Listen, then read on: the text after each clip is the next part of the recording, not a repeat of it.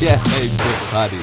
My name is Noel Michael Smith. Good morning, good afternoon, good evening.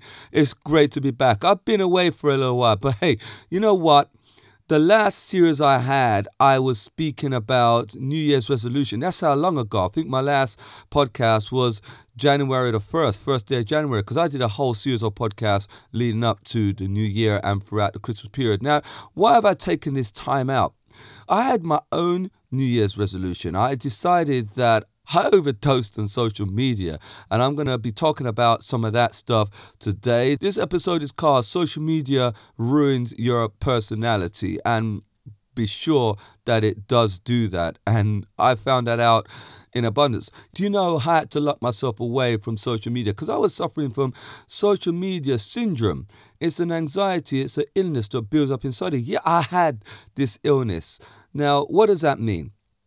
a lot of my research, a lot of things I get my places I get my information from involve screen time. And it isn't just social media. I cut down on my screen time tremendously because it was it, you go to your phone and you want to read a book or or or listen to some music and the curiosity kills the cat man you just want to pick up that phone and go onto your twitter your facebook or your instagram i found that i was not being as productive as I should be. And I wanted to just get back to dealing with people. I mean, I was looking, I was watching Netflix. I do love my Netflix. I was watching a, a series on Netflix recently, and it's called Timeline. Check it out. It's a great show. But there was a episode where they went back in time and they got this guy from World War II, and he was leading the crew. He was leading the gangster. They've taken him from the 40s and brought him into modern day time. And he had this whole stack of paper piled up on his desk. And the girl from the uh, fr- from the century went up to um, said to him, "Why have you printed all this out?" And he said to them, "I cannot read from a screen. I'm surprised you guys make it in this time, and you haven't damaged your eyes, your brain, and all the other stuff. Because everything you do is reading off a screen. Now, there are pros and cons for that because we want to save the earth, right? We want to go green and not print loads of paper and damage the earth and cut down trees and all that stuff. But, you know, they, they, I, this show made me realize, stop and think, oh, hold on a minute. We're doing that. And that's actually a valid point, yeah?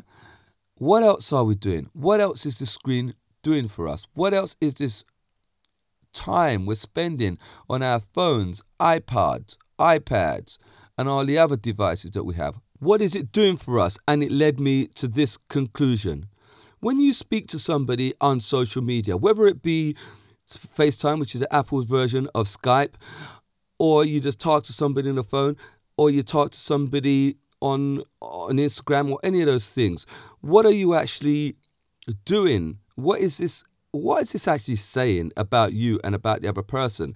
Because the communication, you may think, yeah, social media, I'm communicating with this person, but are you really communicating with that person? Listen to me. Look, you're you you're on Skype, and you're talking to this person that is that you can meet up next week, the week after, like you used to do, like people used to do, right? They used to meet up round the corner, meet up at the pub, meet up at the bar, meet up at the park, meet up wherever, and have great conversations. You could look in each other's eyes, and let's talk about this looking in someone's eye thing. It doesn't matter how good the resolution on your screen is nowadays, and yeah, these resolutions are getting better with 4, 5, 6K TV and screens, but you cannot still see the dilated pupils, the iris of that person's eye. You cannot look into their eye and see the sincerity. You can't. that isn't going to happen on a screen. You don't know whether the person's lying, whether the person loves you, whether the person hates you. What is going on in that person's head? And so much you can learn from somebody's body language of the messages they bring out. You cannot see if someone's sweating, if someone's nervous, if they're if they're um, they're twitching, if they're leaning towards you. You know, when you like somebody like as in fancy relationship wise, do you know, you start leaning into that person. And if that person reciprocates, they like you back, they start leaning into you. And then you have a connection, you have a personal connection there. You cannot get this on a screen, you cannot get it on social media, on a phone, or any kind of digital device when you and the person are talking over ear or through a wire. We're all becoming less communicative.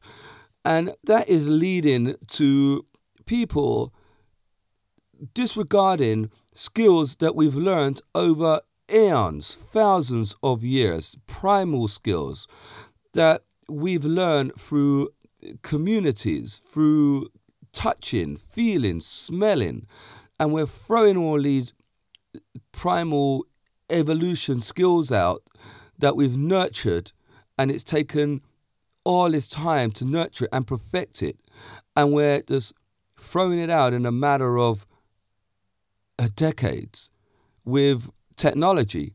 And the technology is a good thing. I love my technology. I love my Apple devices and my Windows devices. And my, I, I don't do Android, but you, you know where I'm coming from with all of that stuff.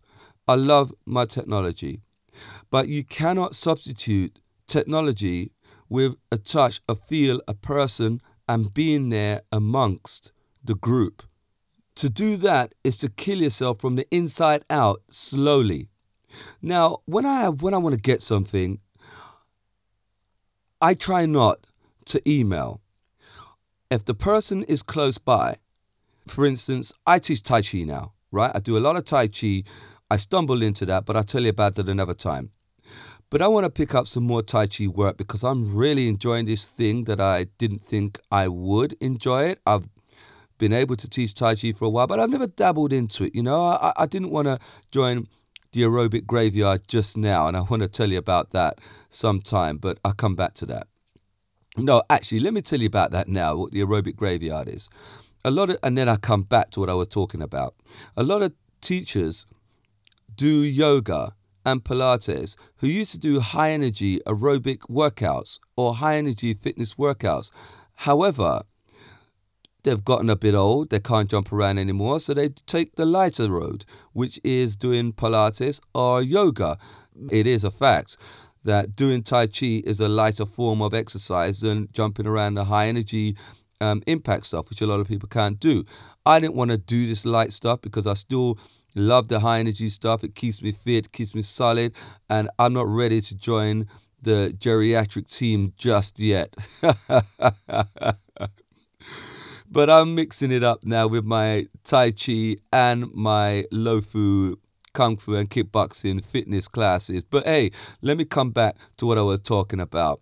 I'm going into these centers to pick up some more work for my Tai Chi because, as I said, I'm enjoying doing that. I could email these guys. But what I do, I go in and I see them. And people are saying, hey, you go in and see these people? You're crazy. Why would you want to do that when you could send an email or, or call them up? I find out who the person is first. So I do call them up or go online and find out who the person I got to speak to. But then I actually go in to the center and see the person and see them face to face. And, you know, that person is actually even shocked that I've taken the time to go in. One lady even said, You cannot just come in here and see me. You need to send an email.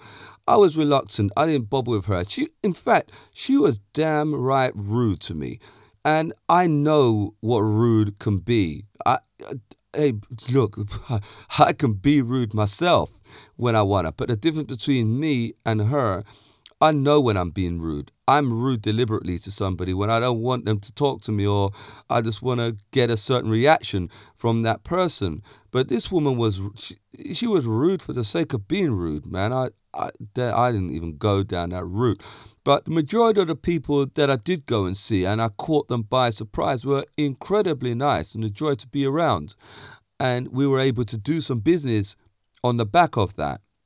But let's get back to the nuts and bolts of what we were talking about here. The, the episode here is called Social Media Ruins Your Personality. And I believe it does because you go onto social media, you're looking, uh, you, you get things at, at an instant. if you want likes, you put up a, a post and you get your likes that you want. You may not get enough, but nevertheless, you get those likes and you get that instant gratification and and it makes you feel good for a little while. But making someone feel good online and making someone feel good in person are two different things.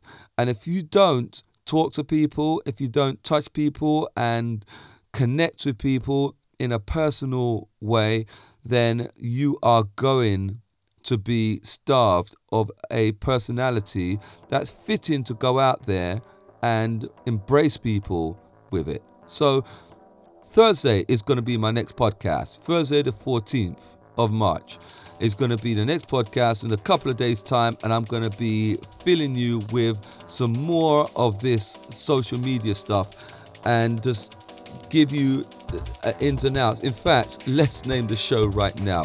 This coming Thursday, social media, the link to depression. It's not going to be a depressive show, it's going to be an upbeat show, but I'm going to tell you why social media is bringing a lot of people down. And I see a lot of people out there suffering with with different types of mental disorder. Just tune in to, to me on Thursday. But for now, I love you all. Stay in tune. And we're just going to roll with these shows now, right from here, from here right through to Christmas. Hey, see you on Thursday. Bo!